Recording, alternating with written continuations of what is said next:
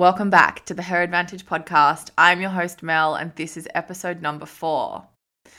I have no one to introduce you to today. It is just you and I. I figured I should let you in on my life, start to get start to let you get to know me a little bit.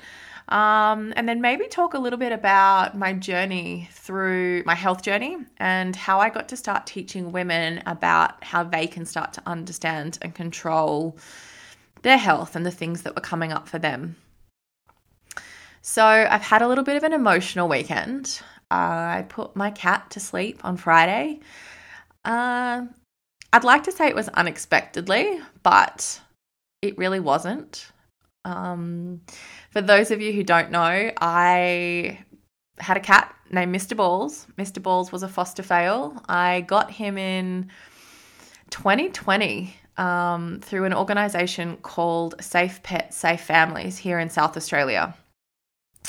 In South Australia, this organisation helps to home animals in crisis care situations. So things like domestic violence, homelessness, um, chronic hospitalisation, so that these pets have as, as as stress minimal transition as possible but also while their families are trying to sort out their situation they know that their pets are being well looked after and loved until they can be returned to their owners. Now in snowball's situation his owner was unfortunately diagnosed with a terminal illness and she then had to surrender him. Snowball was 11 at the time and a diabetic. Now you can all imagine what happens to 11 year old diabetic cat when he finds himself being surrendered. And upon my good conscience, I could not let that happen. So, Snowball and I became forever companions. And the first thing that had to change was his name. Snowball was just a little bit too vanilla for my liking. And so the name Mr. Balls or Ballsy stuck. So, like I said, he was an 11 year old diabetic. So, he was already unwell when I got him, you know, two and a half years ago. And we had a life, we had the last two and a half years of twice daily injections, a special diet, um, and just constantly monitoring his habits most of his health conditions weren't under control. They sort of went all over the place. So, like I said, it wasn't really unexpected. But, you know, can you ever really prepare yourself to let go of an animal that's been in your life for an extended period of time? I've had dogs my entire life, but not cats. And so he was my first cat. And he was just my little mate, really again, I don't know how much you know about me. If you're listening to this at episode number four, I would say you know me fairly intimately. But at this point in my life, I am in my early 30s, I am single. So, you know, these pets are our family and they're the person that you come home to, they're the person that you wake up to in the morning. And their presence in your life when they leave you is the silence is absolutely deafening. So, yeah, I put my little man to rest on Friday and then had to bury him. That's also something that I have never done with a pet. But if you're listening to this and you're a pet owner, have you ever buried or do you cremate? Now, I have f- four dogs' ashes uh, two with my mom and two with me.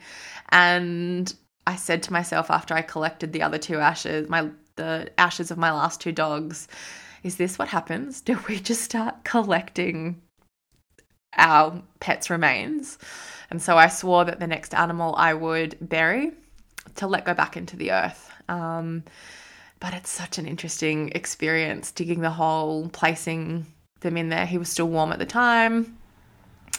And then putting the dirt on top uh, yeah, so just a very emotional and reflective weekend. And I'm sorry if you have come to this podcast thinking it was going to be high energy and entertaining, but that's where we're at today. Um, just very reflective.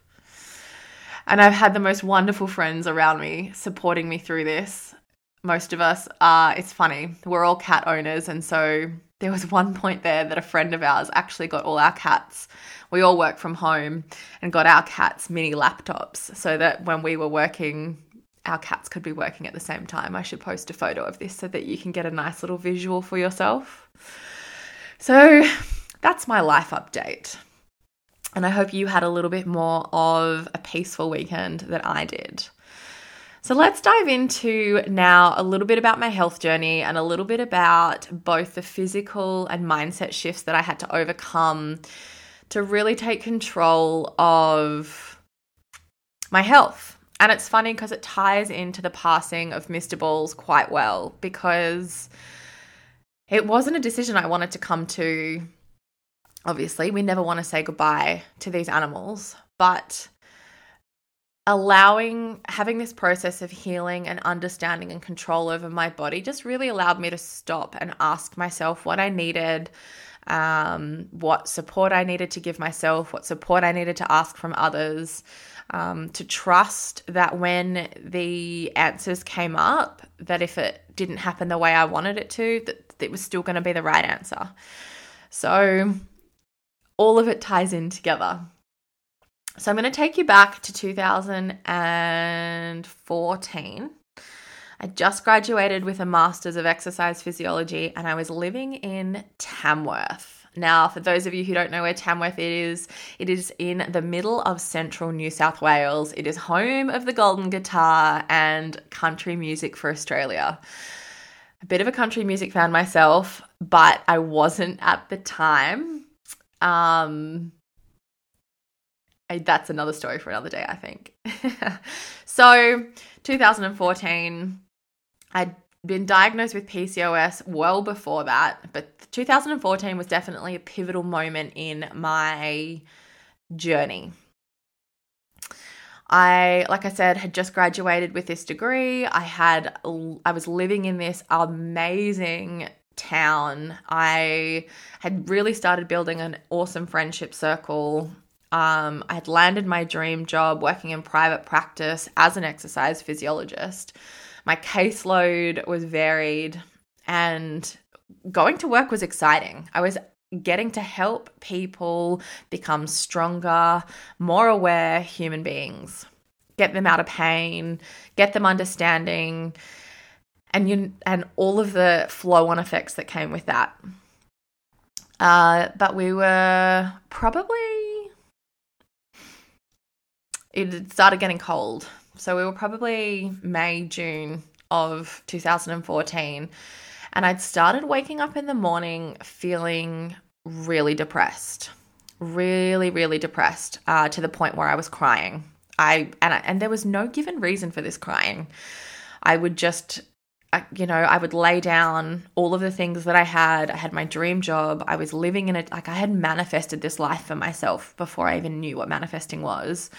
Um, I had created this life and it was the life that I supposedly wanted. Why was I waking up so miserable and unhappy? I was I joined the CrossFit gym. That's how I'd started to build my community. So I was exercising at a high intensity rate uh, about six times a week. I was eating a paleo diet. So, for those of you who don't know, paleo is like our ancestors ancestors would supposedly eat. So, no grains or sugars. So, very low carb. Um, and except for, you know, because I was early 20s, early to mid 20s, you know, the weekend did involve a lot of binge drinking and partying. It also involved a lot of travel. I was from Sydney, so at least once a month I was in the car driving backwards and forward. So there was a lot going on in my life. And at the time, I didn't realize it, but the demands and the stress was high, and my body was showing the signs. I remember waking up morning, one morning crying, and I just couldn't go into work. So I called in, cancelled my patient load just for the morning, and just sat with myself, sat with what was going on, and really started to ask myself some questions. I have this university degree in exercise physiology. I'm meant to know about the human body. I'm meant to know about health. I'm teaching other people. I'm in a position where I'm teaching other people about health. Yet I feel like shit. So, what's going on? I then went to work later that morning and my boss sort of pulled me aside and said, you know, is everything okay? And I just said, yes, no, but yes. Um, I can't really put a finger on what's going on. Um, just had a little bit of a mental health morning. And I remember him saying to me, You know what, Mel? Sometimes you need to suck it up. And that was another really big wow moment because I'd spent this whole morning reflecting and going, whatever I'm doing is not working for me right now. And then to have my external world reflect back at me, just suck it up, didn't seem like a logical solution. Later that night, I was scrolling on the gram like we do, and a quote popped up on my uh, Instagram. If you want something you've never had, you've got to do something you've never done. And it just hit. I was ticking all the boxes. I was exercising regularly. I was eating healthy. I was following all the guidelines that I was supposed to follow to lead this strong, healthy life. But like I said, I was feeling like shit. So I decided to li- there and then I literally wiped the slate clean. I was no longer going to do high, I was going to do the opposite of everything that I was doing. So from doing CrossFit 6 days a week, I decided to do yoga, which is another story for another day. Um because I met my beautiful friend Georgie and that started a whole new world for me. But started doing yoga. I decided to let go of any food rules that I was following and just follow what my body wanted. I started reintroducing fruit because at the time I was like, why are we demonizing this thing that grows naturally? Um, and just let my body sort of lead the healing, so to speak. Uh, what I noticed is my skin improved, my mental health re- improved out of this world. Um, and I just felt more grounded and connected. So that's my little takeaway from you, and we're sort of gonna wrap that part of it up there. If you want something you've never had, you've got to do something you've never done. And I don't mean you have to write, wipe your wipe your slate clean, but I do invite you to bring that into a point of reflection. If what you're doing for you now isn't working for you or isn't leading you in the direction that you want to be led, or maybe it's worked for you in the past, but it's not working for you now, then what is the opposite of what you're doing now? And how can you, in the words of my lovely friend Gemma, lovingly give that to yourself? If we take away punishment, if we take away structure, if we take away all the things we quote should and shouldn't be doing, what is the opposite and what does change look like? What is the things that you're not doing now look like? And not in terms of healthy and unhealthy, but what is getting curious about what's not working for you look like? So there we have it.